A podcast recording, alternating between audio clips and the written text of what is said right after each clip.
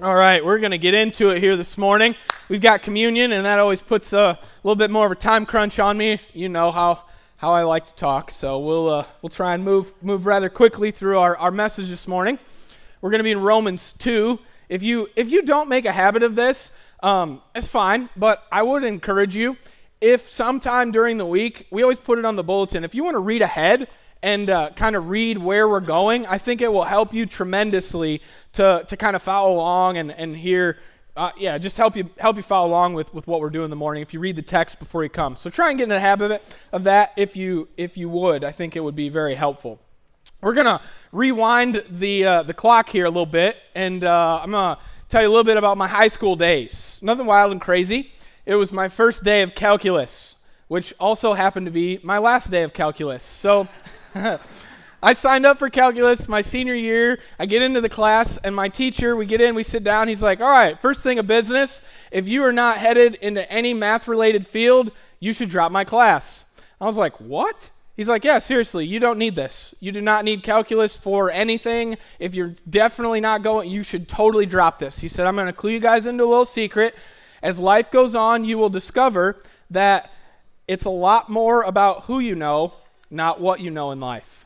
It's a lot more about who you know, not what you know. And so you don't need calculus. And my guidance counselor was beyond upset that I dropped that class, but I had known when I when I started there, I had known that I was pursuing a ministry track, headed to Taylor University, and, and not going to do anything math-related, and so I did what he said, and yeah, it was kind of a deal. Anyways, I dropped calculus, and my teacher was correct. I have not needed it.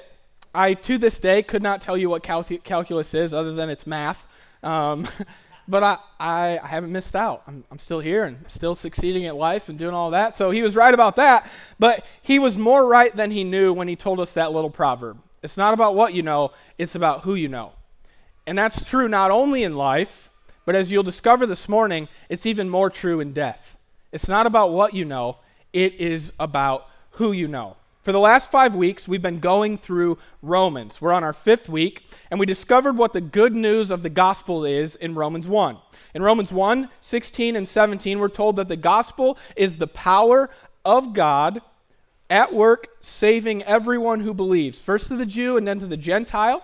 And this good news tells us how God makes us right in his sight. It is by faith from start to finish. That is the good news of the gospel. It's who you know, not what you know, not what you do, and not what you show, as we will discover as we work through this. The good news is it's all about faith, about knowing Jesus, believing loyalty, signing up to be a part of Jesus' family with God as your Father, living on his team as a child of God by faith, period.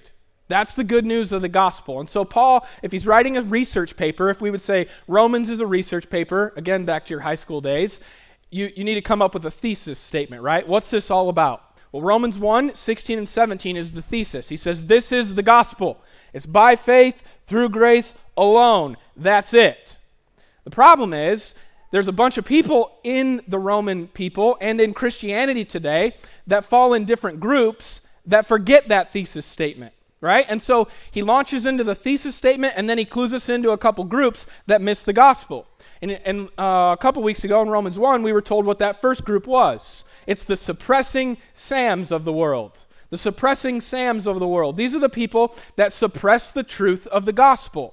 Right? They don't think they need God. They don't want there to be a God because they want themselves to be God. So they get to determine what's right. They get to do whatever they want. They don't think they're that bad. But Paul says, actually, they're pretty wicked. They're unrighteous. They celebrate evil. They invent ways of doing evil, and they celebrate things that they should be ashamed of. And church people, that's most of us in here, we love to read Romans one, right? Because we read Romans one and it kind of puffs us up with pride. We look out and we think, oh, we're, we're not them. We're not suppressing the truth of God. We know the truth of God. And we look out and we start to think, yeah, they deserve judgment. We start to agree with Paul and with God. Yeah, bring the wrath. Those people, they, they, need, they need clued in. But Paul's no dummy. Paul is no dummy. If you keep Romans, or if you keep reading in Romans, as we did last week, as we will this week, you will discover rather quickly that Romans one is a setup.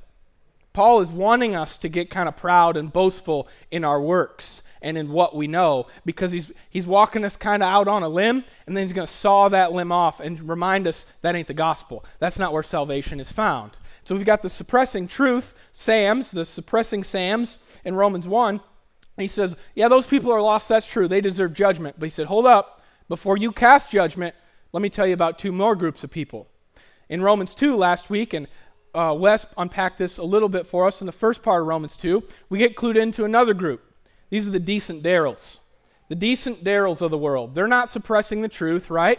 They believe that there is truth. They're not so sure if they need God because they're pretty decent, right? They're about the social justice and all the woke causes and canceling people that are doing bad things. And we, we put the thing on Facebook and we virtue signal about how good and decent we are. And when we're confronted with the truth of the Bible, we, it's not that we're like necessarily against God.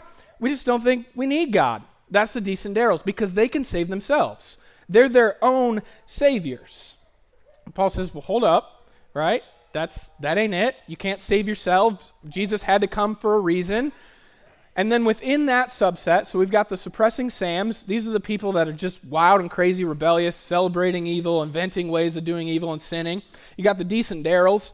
They're like decent people, you know, good citizens, not necessarily super opposed to God, but they just don't think they need God because they're pretty decent.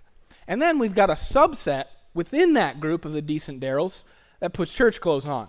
We're going to call these the religious Rodneys, the re- religious Rodneys of the world. And this is the group of people that Paul wants us to, to be aware of this morning in Romans two, twelve through twenty-nine. So we're going to read that a little bit throughout the, the, the message and look at the religious Rodneys. And just before we get into this, I just want to remind you, when we look at the scriptures, there is always a temptation to pick them up and use them like a binocular, right? Set of binoculars, where we're looking out at the world and we're just like looking at, who does this fit? Who, do, who, who needs to hear this sermon? Who can I send this to, right?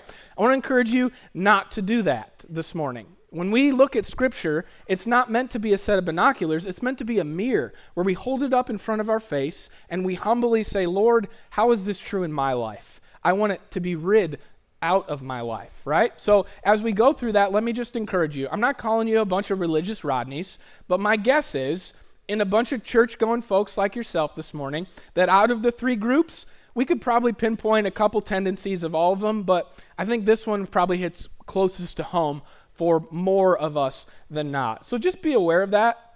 Don't be, and I, and I'm going to eat my words a little bit. Even as I was prepping this, it was like, oh, I hope I hope so-and-so's here to hear this. It's like, well, hold up, God. I'm just going to tell people not to do that, right? So uh, like, come on, Levi. Practice what you preach. So be aware of that.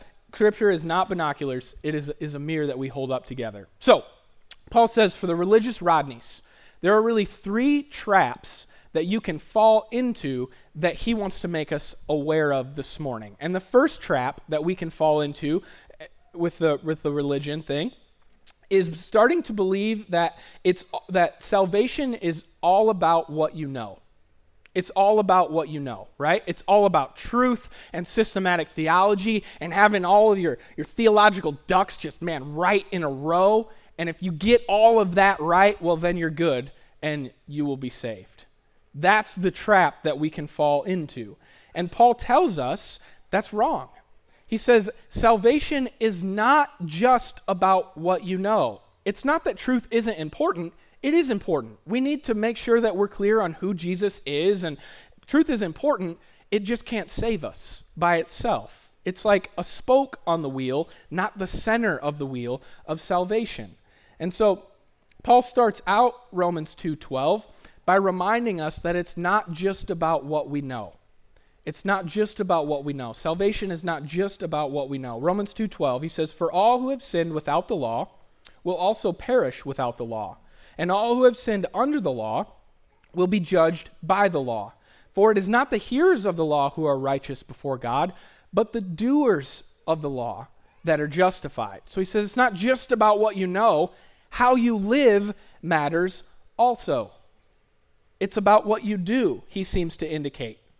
And some people might might object to that. And they may say, well, hold up. What about the people that have never heard? What about the people who don't have the law? Is God just in holding them accountable? If he's, if he's saying salvation is about what you do, it's not just about what you know, how does God hold people accountable that have never heard the gospel, that never have the law? How does God do that? And Paul says, good question. Good question, but that question is based on a wrong presupposition. He said, you are, you are thinking that God has no right to hold people accountable because they don't know any better. But the fact that you and I have a conscience tells us that we do. Whether or not we have the overt law of God, he says he's written the law on our hearts, and that comes forth through our conscience. Now, our conscience isn't enough to save us, but you will know that your conscience, if you haven't seared it too much, can be a really helpful thing to keep you out of a lot of trouble, right? Paul says the fact that each and every one of us has a conscience, if someone treats you wrongly, or if you're trying to teach your little kids, you say, how would you like it if they treated you that way? That question assumes that we understand there is a standard that all of us is aware of. That's the law of God.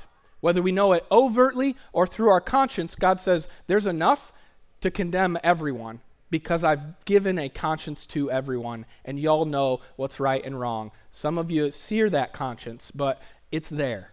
Right? He, he clues us into that in Romans two, fourteen through fifteen. He says, for when Gentiles who do not have the law by nature do what the law requires, they are a law unto themselves, even though they do not have the law. They show that the work of the law is written on their hearts, where their conscience also bears witness, and their conflicting thoughts accuse or even excuse them. Sometimes our conscience convicts us, sometimes it defends us. But Paul says, regardless, it's it's there, and that's evidence that Paul or that God can hold us accountable to how we live. And so the trap that religious Rodneys fall into is thinking that it's just about what we know. And Paul says, no, it's it's not just about what we know. It's also about what we do with what we know. It's also about what we do with what we know.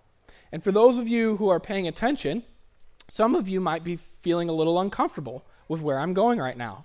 You might be saying, hold up, what about Romans one? Didn't we just say it's all, we're saved by faith alone? And now you're saying it's about what I know and about what I do? What's happening here, right? Some of you getting ready to send me an email. It's like, this guy's preaching heresy, which I would say, awesome. I'm glad that you're on your guard. And if I do preach heresy, you shouldn't just send me an email. You should send an email to all the elders and say, hey, what Levi's talking about is not in the Bible. That's not right. Those of you who have been around here enough, I hope you know enough of the gospel to feel a little uncomfortable, to be on your guard, to say, well, wait a second, where are you, where are you going with this? And I want you to know, Paul is not a dummy. He is being really smart here. Again, he is walking us religious people out as far as he can on a limb of religiosity that he is going to chop off. So he says, listen, you religious Rodneys, you think it's all about what you know. You got your doctrine all squared away, right? Man, you're you're a Lutheran, and the Lutherans, they got it all figured out. Or you're a Presbyterian, and, and that's the right way. And they know all, you got your doctrine, right? You know all this. Not only do you know, but man, you follow the law, and everybody, all the religious Rodneys, like, yeah, preach it. Yeah, come on, Paul, right? You tell them. You tell those suppressing truth Sams. You tell them judgment's coming. You tell those decent Darrells. You tell them they don't know what I know. They don't do what I... You tell them, right? Preach, right? That's religious Rodneys. And Paul, he's kind of just smiling at himself because he knows what's coming. He knows what's coming. He's about to clue them in in Romans two sixteen. He says, you guys think you do all the right stuff. You think you know all the right stuff. But listen, on that day, on that day when Jesus comes, as my gospel says, God judges the secrets of men by Christ. By Christ. That's the relational aspect here. He's saying if you're not in Christ, in relationship with Christ, then judgment is coming. Doesn't matter what you know. Doesn't matter what you do. You can expect judgment for all of the secret things that no one else knows. Problem is, the religious Rodneys among us, we don't think we have any secrets. Or, or we do this. We look out and we judge everybody else for all their secrets, but then when we look in, there's grace for that. Oh yeah, we're good. We're good, right? So we judge everyone else, but we give ourselves grace. And Paul is saying, listen, that is not what it looks like to be in Jesus. There are not two standards. If you live by judgment for everyone else and grace for you, God says when you get before him and you're not in Jesus, living according to Jesus, in relationship with Jesus, it ain't going to be judgment for everyone else and grace for you. It's going to be judgment for you too. by the same standard that you judge everyone else. The truth is, if religious Rodneys could actually keep the law perfectly, they would be justified. If we could keep the law perfectly, Jesus would not have had to come. And that's what Paul is saying here. He says, listen, you think you know the right stuff and can do all of the right stuff, you're right. If you could, if you could know all the right stuff and do all the right stuff perfectly, then salvation could come through that. But the reality is you got secrets. The reality is that when God comes, he's going to expose those secrets, and that picture that he's going to show ain't going to be a pretty one. Ain't going to be a pretty one. And so Paul indulges this, these, this group of people, the religious Rodneys. He says, okay, you think you're a decent Christian. We're going to read it in uh, coming up here in, I think it's seventeen, starting in verse seventeen. He launches into this thing, kind of, again, walking them out on that tree limb before he, he chops it off. He says, okay, I'll meet you guys where you're at. I'll meet you in your thought process. You say you're a good Jew. You're a good Christian. You believe all the right stuff. You're a good guy. Paul says, all right, you're from the right family, right? You're from the right town. You are in the right political party. You got it all figured out. You, you're, you're just, you're the guy.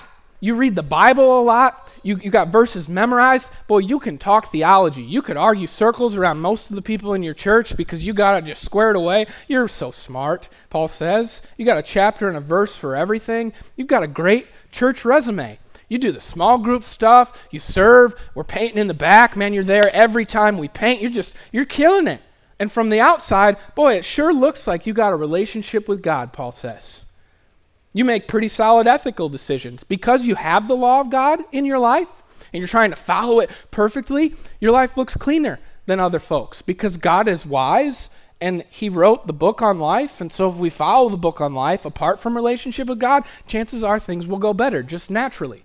So Paul says, great, you make good ethical decisions, you live with some wisdom in how you conduct yourself. And because of all that, you feel, man, you feel pretty sure of yourself. You look out at the world, at the suppressing Sams, uh, at the, the decent Darryls, and uh, you look down on them because your life's a lot cleaner than their life, right? You don't smoke, you don't chew, you don't go with the girls that do. That's what we say, you know, right? You're, you're all kind of cleaned up. And because your house appears to be in order, man, you're sure of yourself. So sure of yourself that you can teach. You teach others, you teach the children, you teach Bible stories. You know and do so well, Paul says. God even says, no one knows the day or the hour of Christ's return, but man, the religious Rodneys, they've read Revelation. They know. Jesus doesn't know when he's coming back, but the Rodneys, well, they know. They know, and they'll tell you. They'll tell you, here's the signs, and here's the verses, and here's when he's coming, and no, it's coming soon, so you better get your house in order or you're going to perish. And honestly, kind of hoping he comes back and brings a judgment because this whole thing, right? That's religious Rodneys. That's religious Rodneys. Paul says, okay, you've convinced yourself that you are God's gift to humanity. And those of us who fall into this camp, and church, I'll just be honest with you, I err, like out of all of them, this is probably where I'm at more than like the decent Darryls or the suppressing Sams. I, I'm here. This is where I sin more. I get super judgmental. And there are times where I've thought things like, boy, if people would just come talk to me, right? If they would just, those idiots that are blind and can't see in the dark, if they, I would, I would shine a light because I know God's truth and I like I could clue them in. I can't be the only one that's ever thought that. Who's ever thought, gosh, if the politicians would just come talk to me, they sure could get this stuff in order a lot better. I could solve the world's problems, right? Come on. I'm not the only one that does that. I know I'm not, right? I can't be. These people are idiots. God is angry. He's angry, and I, for one, cannot wait for him to come and bring the pain on all these stupid people. That's my paraphrase of Paul. That's the Levi translation. Now let's read what he actually wrote. He says, but in verse seventeen, but you call yourself a Jew, and you call yourself a good Christian, a church-going folk. You call yourself a Jew. You rely on the law, and you boast in God. and you know his will, and you approve of what is excellent because you are instructed from the law. And if you are sure, and you are sure that you yourself are a guide to the blind and all those stupid people, a light to those who are in darkness, an instructor to the foolish, a teacher of children, having the law, the embodiment of knowledge and truth. You then who teach others, do you not teach yourself? While you preach against stealing, do you steal? You ever forget to put some stuff on your tax form? You ever download a, a video or some M P threes that you don't own? You who say that you must not commit adultery, do you ever look at pornography? Do you ever fantasize about another lady or man that is not your spouse? You who abhor idols, do you rob God's temple? Or do you rob temples? You who say, I don't worship money, do you tithe? Do you live generously? You who boast in the law, dishonor God by breaking the law. For as it is written, the name of God is blasphemed among the Gentiles because of you. Church, this group of people is why our world cannot stand Christianity. Hypocrisy. The proud and puffed up and arrogant religious person that would rather argue with someone about doctrine and the end times than love people with the joy and peace of Jesus. Do you know how you've fallen into one of these two traps of believing that it's all about what you know or it's all about what you do that you will be saved? It's if you become a person that other people cannot stand to be around. And you do it in the name of God. Friend, if your religion does not foster deep and meaningful, joy-filled relationships with God and with others, then it ain't biblical. It's not true gospel religion. The problem with religious Rodney is that he thinks he knows God. He just knows about God, and usually what he knows about God is wrong. He thinks he's being biblical, but he's not. I read or I listened to a pastor preach on this this passage this, uh, that, that we're on this morning uh, last week. I'm going to quote him what he said. He said, "You are not biblical unless you're relational. You're not biblical unless you're relational. Sometimes the most religious people are the least relational people. Sometimes people quote verses, but really, it kind of just feels like they're throwing punches." I like to say, sometimes Christians like to put a big stick on their Bible so they can clobber people with it more. That ain't biblical. That ain't biblical. The reality is that our relationship with God is meant to show us how to have healthy, healthy relationships with others. Our relationship with God is about building us up, not beating us down, and therefore our relationship with other people in the name of God should be about building them up, not beating them down. The reason why some people have broken relationships, the reasons why some Christians have, have broken marriages, the reasons why some believers and religious folks have children that don't like to be around them or coworkers that don't enjoy being with them is because they have a misperception of their relationship with God. This is why we spent a whole summer unpacking who is God, right? Magnifying God Most High, because if we understand who God is rightly and we get that relationship right, then our horizontal relationships get better as well. If we believe God is far away and distant and can't be known, chances are we're far away and distant and won't move towards people in relationship. If we believe that God exists to judge only, then we'll be judges in our own life towards others. If we believe that God is an angry judge who punishes, and he punishes me, then I'm probably going to punish you as well. If you believe that God is pretty angry at you, most likely you'll start by being angry with others as well. These religious Rodneys have a misperception of who God is, and because of that and their broken relationship with God, they then use and abuse people thinking that they're being godly, wrongly thinking that they're treating people the way that God treats people. Friends, this is wrong. God loves you.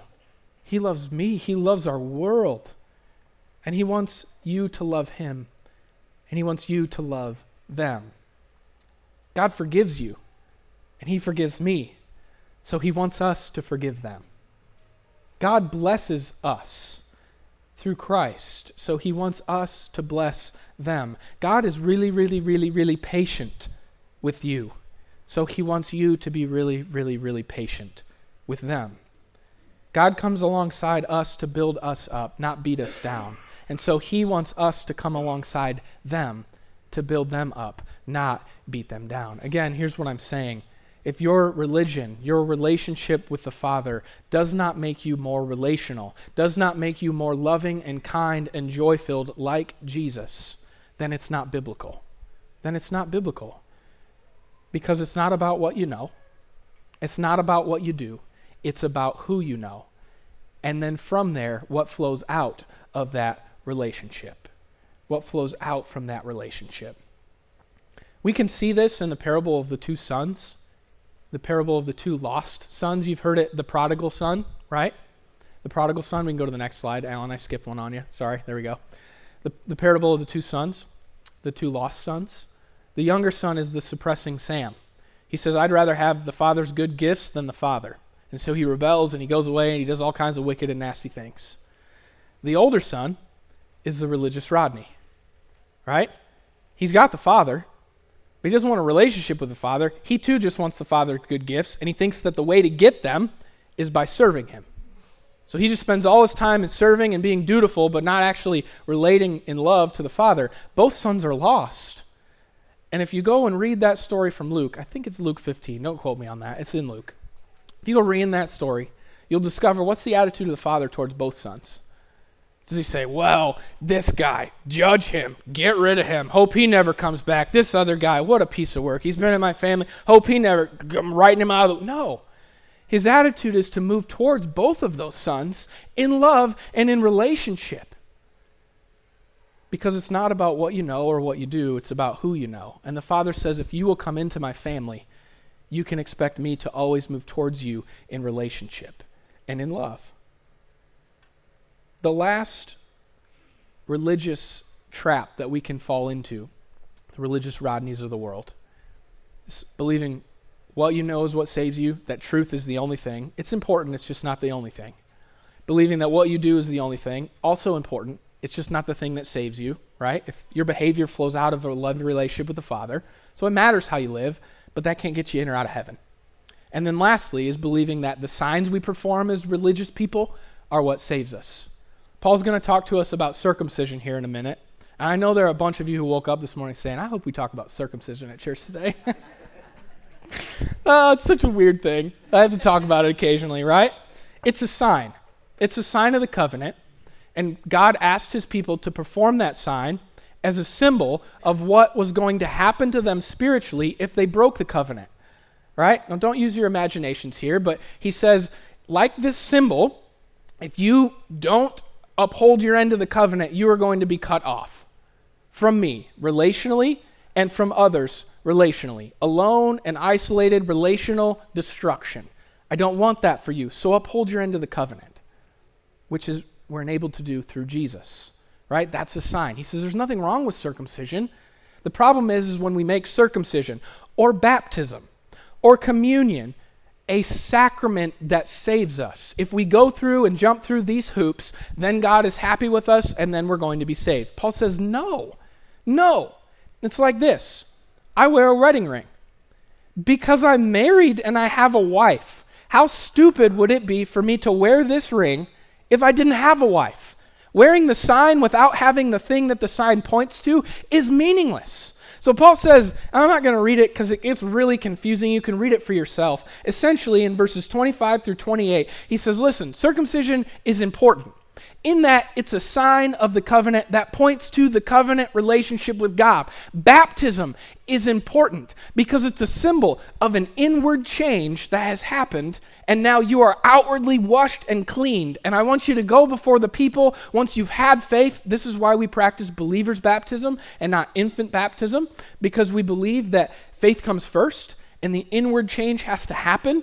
The thing the symbol points to, that you have to make a decision to sign up to be on God's team and become his family member and then publicly declare, I am a child of God, and then we dunk you. as a symbol. The water's not magical, right? Same thing with communion. This is not the body and blood of Jesus. There's nothing mystical that happens. We're remembering what actually happened. The death and resurrection of Jesus, and when we take this, we remember it, and it engages our senses and reminds us in a, in a more tangible way of the gospel. It's a sign. It's a symbol that points to the real thing.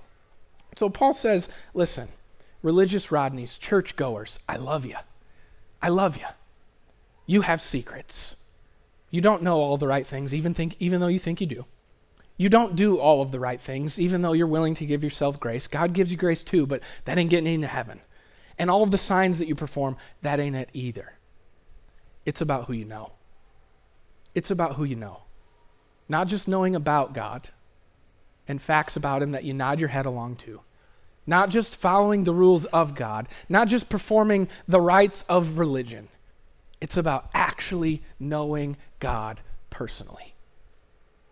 Listen, Paul says here, he says, but a Jew or a Christian, a believer, is one inwardly.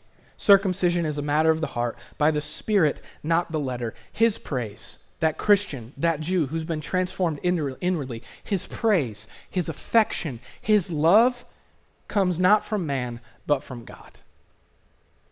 Friends, what could my children do to ever stop being my children? Nothing. They couldn't, they couldn't get less smart, right? If we removed knowledge from them or gave them more knowledge, wouldn't change their position in my family. If they performed great behaviors or did really bad behaviors, it wouldn't change their position in my family.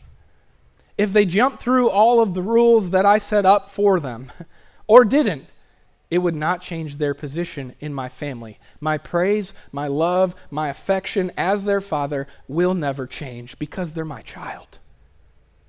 That is what faith does for you and for me. When we express faith, believing loyalty in Jesus, we are saying, God, I want you as my father, and I want to be one of your children.